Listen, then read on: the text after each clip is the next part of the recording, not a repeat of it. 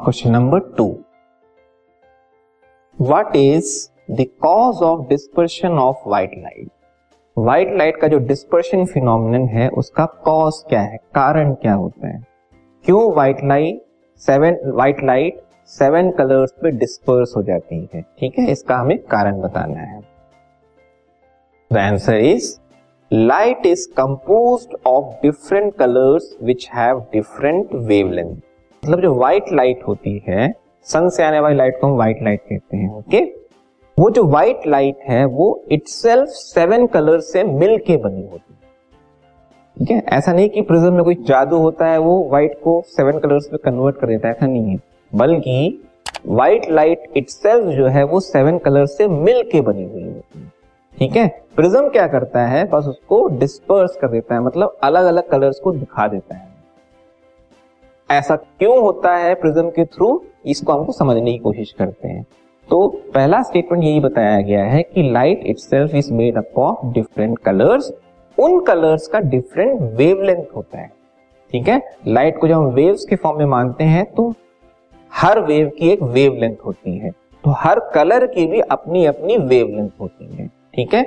तो जैसे red colour है, उसकी वेवलेंथ सबसे ज़्यादा है। ऐसे जो वॉयलेट कलर है कंपैरेटिवली उसकी वैल्यू सबसे कम है। बाकी जो कलर्स हमने बताया डिस्पर्शन में विबजियोर में वो इसके बीच में आए। This podcast is brought you by Hubhopper Shiksha Abhiyan अगर आपको ये पॉडकास्ट पसंद आया तो प्लीज़ लाइक शेयर और सब्सक्राइब करें। और वीडियो क्लासेस के लिए शिक्षा अभियान के यूट्यूब चैनल पर जाएँ। ठीक है? तो ये अलग अलग कलर्स की वेवलेंथ है मतलब रेड की वेवलेंथ सबसे ज़्यादा वॉयलेट की वेवलेंथ सबसे कम है। व्हाइट लाइट की एक सर्टन वेवलेंथ होगी, ठीक है?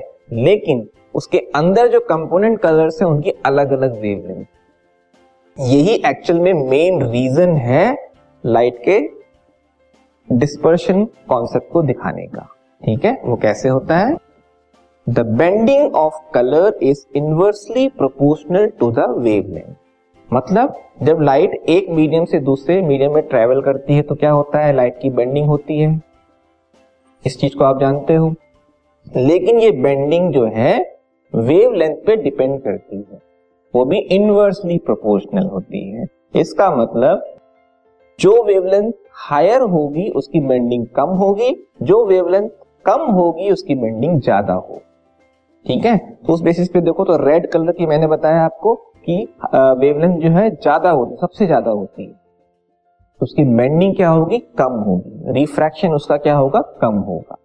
ऐसे ही नेक्स्ट आता है, मान लीजिए ऑरेंज तो उसकी बेंडिंग थोड़ी रेड से ज़्यादा होगी। ठीक है? फिर आता है येलो उसकी थोड़ी और बेंडिंग होगी।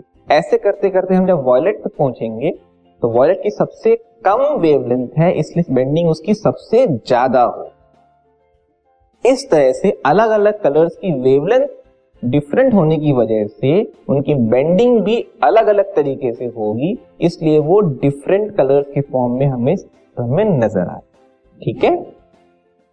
तो this colours bend through different angles with respect to the incident ray as they pass through a prism thus the rays of each colour emerge along different path and thus become distinct in a spectrum सारे colours अलग अलग तरीके से bend होके spectrum में हमें नज़र आते हैं। रेड टॉप में होता है और वॉयलेट बॉटम मोस्ट में होता है। रेड टॉप में होने का मतलब उसकी बेंडिंग सबसे कम हुई है वॉयलेट बॉटम में है, इसका मतलब उसकी सबसे ज़्यादा बेंडिंग हुई है। बाकी कलर्स की उसके अकॉर्डिंग इस तरह से डिस्पर्शन का मेन रीजन यही है कि अलग अलग कलर्स की अलग अलग वेवलेंथ होने की वजह से उनकी बेंडिंग भी डिफरेंट होती है, वो भी इनवर्सली प्रोपोर्शनल होती है वेवलेंथ के, इसलिए अलग अलग कलर को नज़र आते हैं आफ्टर डिस्पर्शन